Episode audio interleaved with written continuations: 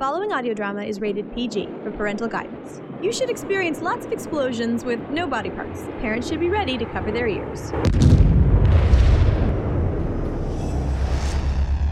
they don't appear to be uh, This is a Wilkinson audio production, where entertainment is always free.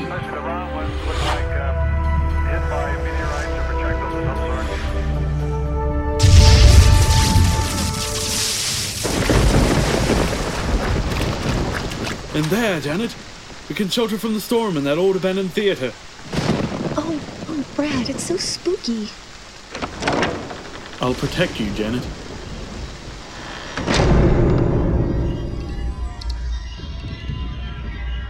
Well, we can stay here for a while until the storm passes. Look at these old posters. There hasn't been a show here in years. Good evening. What? what? Uh, oh, I say, you, you sure gave me a scare, mister. Indeed. Welcome to the Twilight Theater. The Twilight Theater? We figured this place was empty, abandoned. And yet, we still like to put on a show for special guests. But we really don't want to. Let me show you to your seats. The show will begin shortly. Are you? I am the usher. Please be seated. The show is about to begin. Tonight. They say that all life came from the oceans. But as the residents of Aberdeen, Massachusetts are about to discover, when a mysterious and beautiful woman arrives in the New England fishing town, it's not just hearts that will be broken, and some fish should be thrown back. Broken Sea Audio Productions presents The Strange Fate of Matthew Hornblower, written by Paul Mannering, produced and engineered by Bill Hollweg.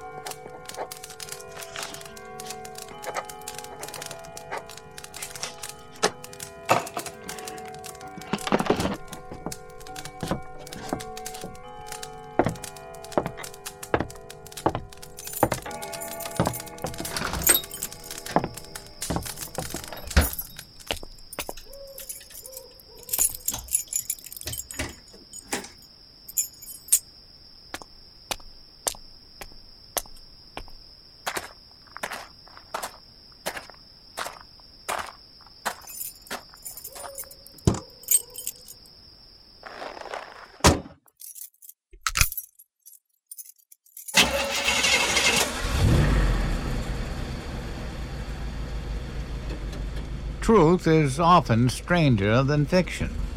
Mostly that's because people can't accept the truth. It's just too much to put up on your wall and swear by. Which was why the truth of the burning down of Matt Hornblower's place never got discussed. Not by the newspapers or the folk of the town of Aberdeen, Massachusetts, and certainly not by those of us who were there that night. Matt's Bar and Grill had been a landmark of Aberdeen since Adam was a pup. Did a fair trade, too. Travelers stopping by on their way up to Arkham, tourists in summer, and, of course, us regulars. Now, I remember when I was a kid, the place had sold fiction supplies. Before that, it was a printer's. The town's newspaper, the Aberdeen Mail, had been birthed on that site in 1842. The night in question, it took the Clingham County Volunteer Fire Department most of the night to drench the fire. Those of us who ran out of the place before it became an inferno watched until it was all charred ashes.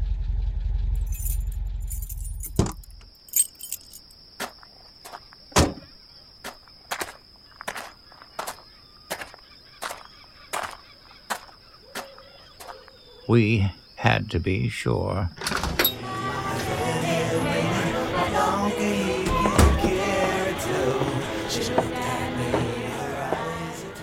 It's not getting easier, Matthew.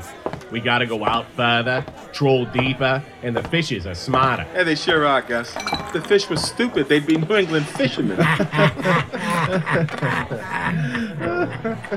I should haul anchor and head south. Maybe run a trophy fishing charter out of one of those Florida ports. Maybe go to the Caribbean and find me a fat wife with skin as smooth and dark as chocolate. Gus, you're a melancholy drunk, that's for sure. But you got romance in your heart. hey, Davy, it's not romance of his heart he's after, I think, but in his pants, I guess. Hey, How about you, Doc? Hey, you're awful quiet tonight. Can I get you a fresh coffee? Oh, thanks, man, uh, but I'll be fine. Eh, I was just thinking about this place, one of the oldest buildings in Aberdeen. The town newspaper was printed here, you know, back in 1842. Oh, yeah? And you were what? Starting out practicing medicine back then. Mind yourself, young Davy. I delivered you, and I'm not so old that I can't stamp your ass return to sender and send you back. Gee, Doc, you've been practicing medicine for so long, when you're gonna start doing it for real?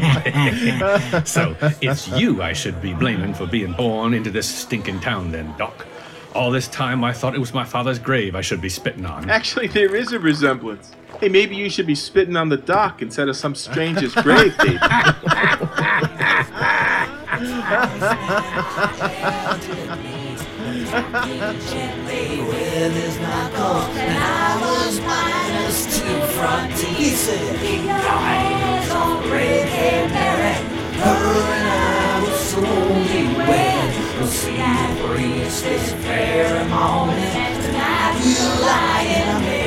Davy.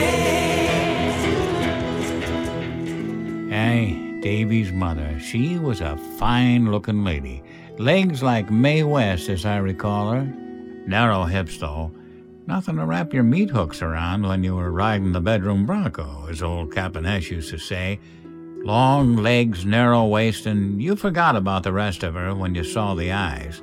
They were large, wide, and that gray green color of a storm where it touches the ocean, and the sun is still striking the same waves, like jade and smoke.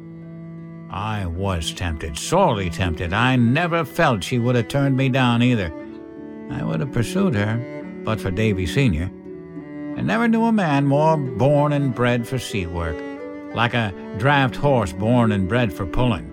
Old Davy, he had salt in his veins, and he had a look of fish about him. He disappeared one trip, as so many had before him. They found Davy's boat, though, drifting empty, the nets and lines carefully stowed. There was no bad weather that night. We thought he might have been washed overboard by a freak wave. Even after the memorial service for Davy's dad, I still didn't succumb to the lure of his mother. Never did. And then she slipped over one bitter winter's night five years back, froze to death on her porch. She was so drunk she probably never felt the touch of the cold.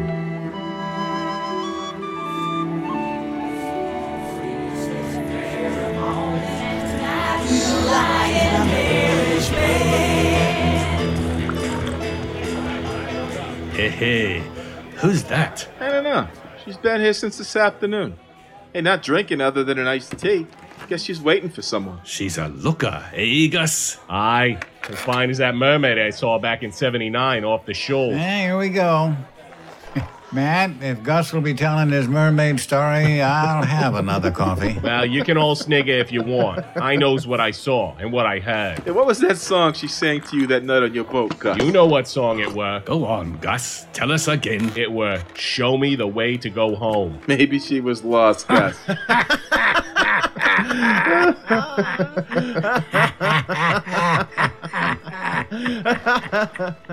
Gus, you saw something out there that night, but I suggest you don't try to tell that story to anyone who ain't your friend.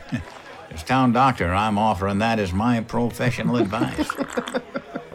Matt, looks like the lady's iced tea needs a refill. Excuse me, gentlemen, but I have a paying customer to attend to.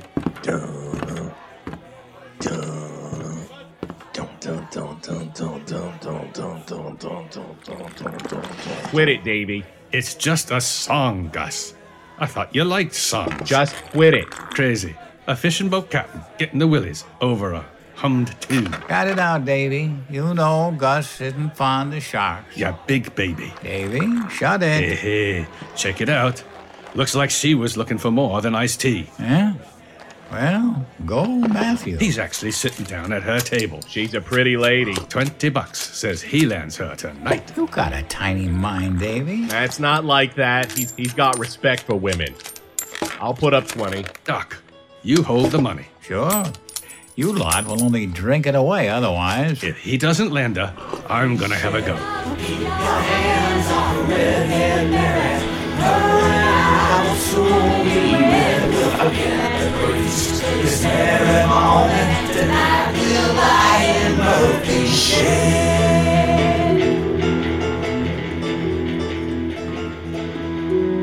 The question of whether or not Matt landed the beautiful lady at the bar was moot.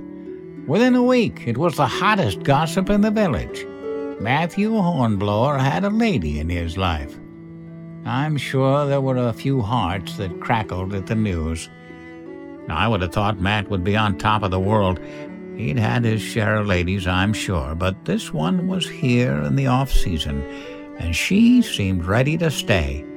The next night, she was at Matt's bar and grill again, and the third. We got used to seeing her there. She wouldn't say naught to any other, only had eyes for Matt. As it went on, he only had eyes for her, too. he started looking a bit vacant to start with, a bit pale, like he was coming down with something.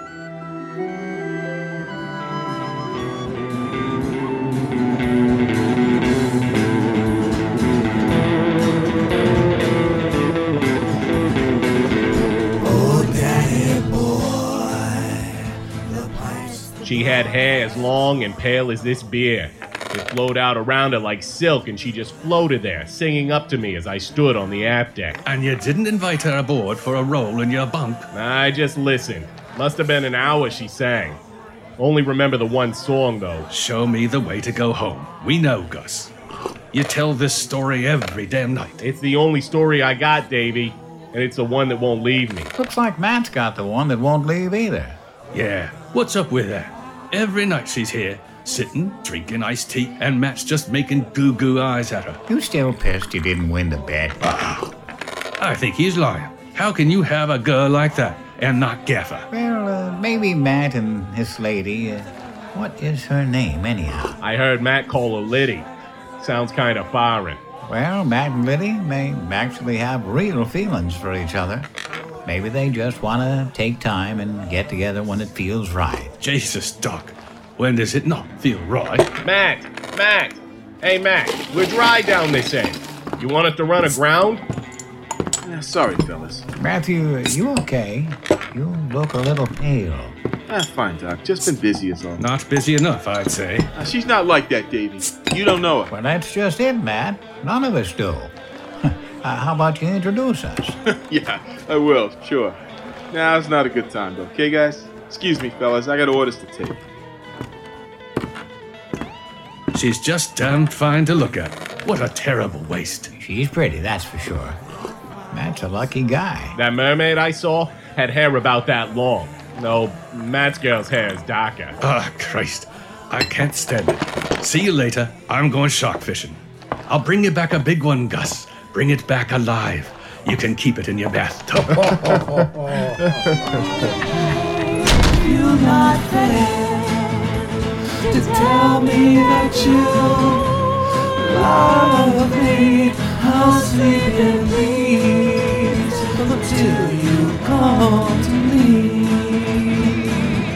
If you're not there to tell me that you love me, I'll sleep in peace until you come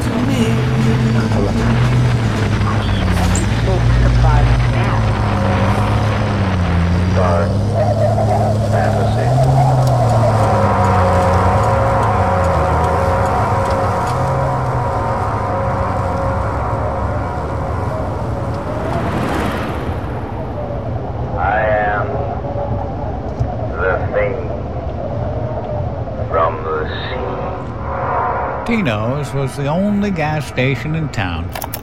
He sold everything from the gas we put in our cars and trucks to the marine gas that kept the only industry we had going. Tony Tino should have been a billionaire, except he was only leasing the station and the pumps from one of those big oil companies. They took the money and they left him with the bit he made selling tobacco and gum out of the convenience store side of things. I pulled in there about a week later. Matt was standing on the forecourt.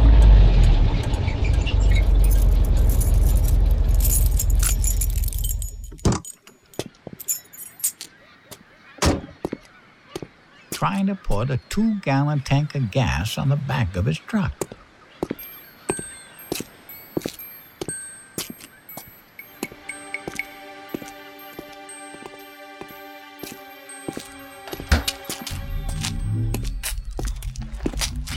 Hey, Matt, you need a hand with that? Doc, yeah, hey, sure. Heavier than it looks. Matt, a week ago you were heaving kegs around one handed. Now you're troubled by a can of gas? You should come down to my office this afternoon. I think we need to run some tests. You look like shit. Is that your professional opinion, Doc? No, Matt. That's my opinion as your friend. My professional opinion is the same, but I tend to use different words to make me sound more like a doctor with 40 years' experience. Yeah, sh- sure, sure. I'll come down this afternoon. Well, you see that you do. Matt, uh, you've been in contact with something poisonous? The skin on your arm, it's uh, not supposed to be flaking like that. Let me have a look, huh? You feel clammy, Matt. You've been vomiting? Feel faint? Lost appetite? It's nothing, Doc. I'll be fine. I, I gotta go. Will you be sure you come by my office this afternoon, Matt? I want to give you a full checkup. Sure. W- hey, whatever you want, okay? Yeah, thanks.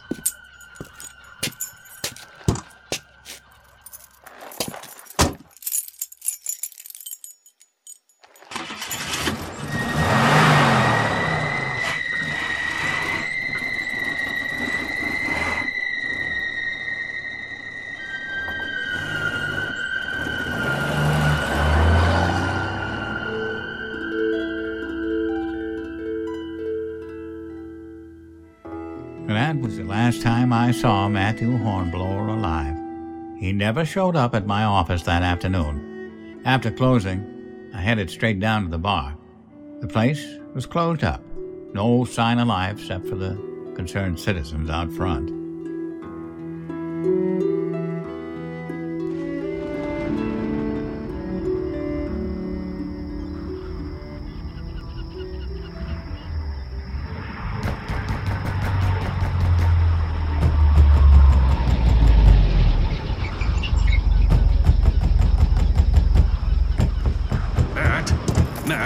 You in there, buddy?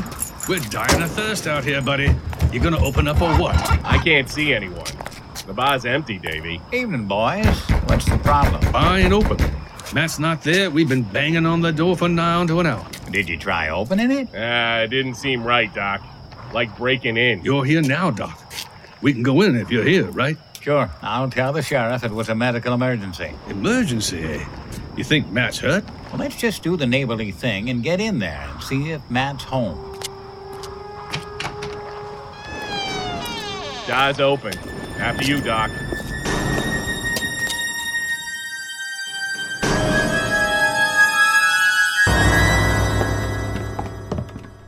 Matt, you home? This place is weird when it's not a bar. You're weird, Gus. When is Matt's not a bar? You know, when it's not open and when the chairs are all up on the tables and the juke ain't playing and. Matt, that you? It's Doc Baker, Gus, and Davy. Where are you, son? What's that smell? You? Uh uh I had a bath this week, but it smells like fish gone bad. Real bad. Damn. Matt? Maybe Matt's freezer broke down. Matt? I think that came from upstairs. We better take a look. Man?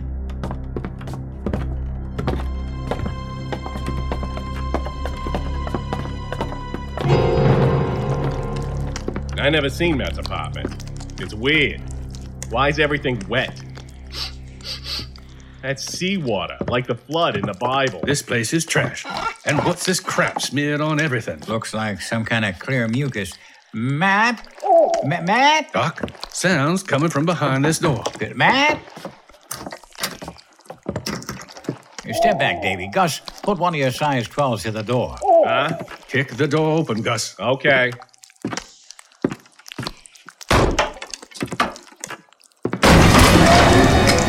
Oh, sweet Jesus. Hey, son of a dog. Matt? What is that? That tank. To this day, I have no answer to that. It was about as human shaped as a gingerbread man. A translucent form like a jellyfish. I could see right through it into the open wound on Matt's chest where this thing was sucking the life and blood from him. Doc, do something. Get it off him. Jesus, it's Doc, eating him. Doc, my love came home from the oh, sea. Doc, my love came home Oh. from the sea. Son of I think we all bolted right then. Maybe Davy led the charge, but we all just had to get away. Away from Matt's dead gray eyes and the terrible taunting sound of that old tune. Oh, Christ. Lord. Oh, Doc, Gus, Huh? help. give me a hand. I, Get I turned my ankle. Davy outside. Lay him down. Okay. But well away from here.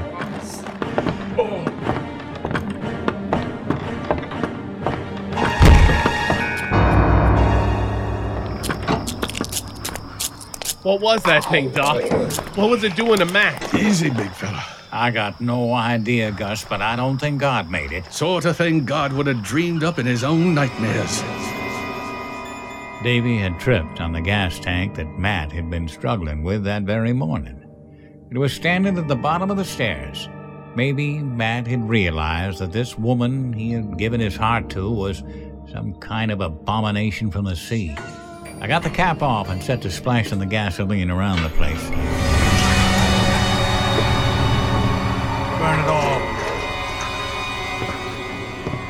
Burn it.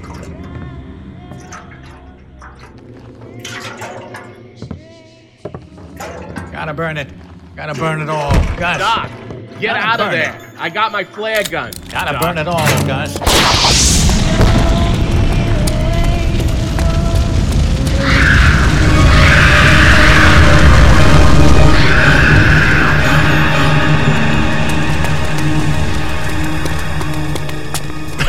Doc, eh, eh, I'm okay, Gus. I gotta get well back. The place is gonna burn hotter than the fires of hell. what are we gonna say, Doc? What are we gonna say when people ask us what happened here? I here? don't rightly know, Gus. I'd say we don't tell them the truth. Folks aren't gonna likely take well to that. She, she came from the sea, like your damn mermaid, Gus. She came from the sea and she took Matt, like some damn sucker fish.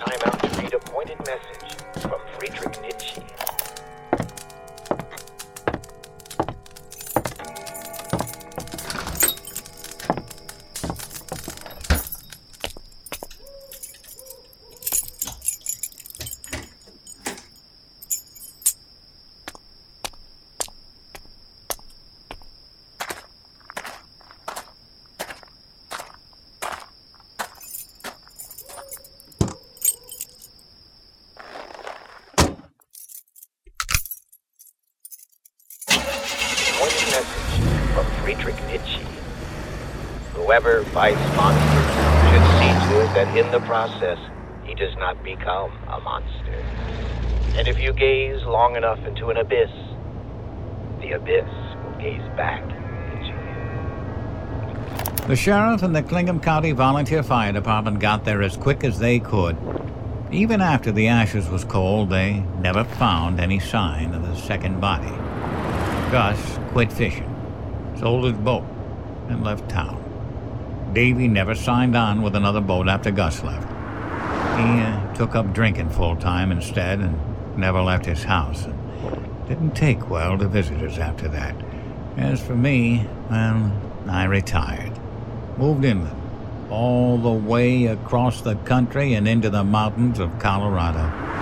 Somewhere I can't hear the ocean at night. Do keep this in mind, we join Jake Sampson, Lucy Carter, and Texas Oldham on their trek to find Robert E. Howard's simian nemesis as the CBS Radio Mystery Theater again returns us to Jake Sampson, Monster Hunter, and the dramatic conclusion to the Hyborian Gate.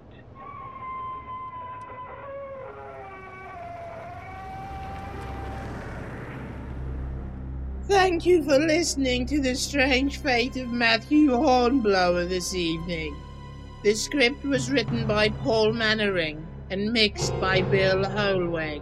Starring in tonight's dark tale were Joe Stofko as Doc Baker, Gus was Mat Weller, Davy Bruce Busby, Matt Hornblower Jeff Billard, and Draven Schoberg as the mermaid. And playing on Doc's car radio, Dark Fantasy, the thing from the sea, and Jake Sampson on the radio, taken from the Hyborian Gate, episode number 5 at Broken Sea. Howler was playing in Matt's bar, while also playing on Doc's car radio, the CBS Radio Mystery Theater revision. E.G. Marshall, played by his evil twin with bells. Music by Cantiga. Music from CBS Radio Mystery Theater and Peter Wicks of Westlake Films. Thank you again for listening. This has been a Broken Sea audio production.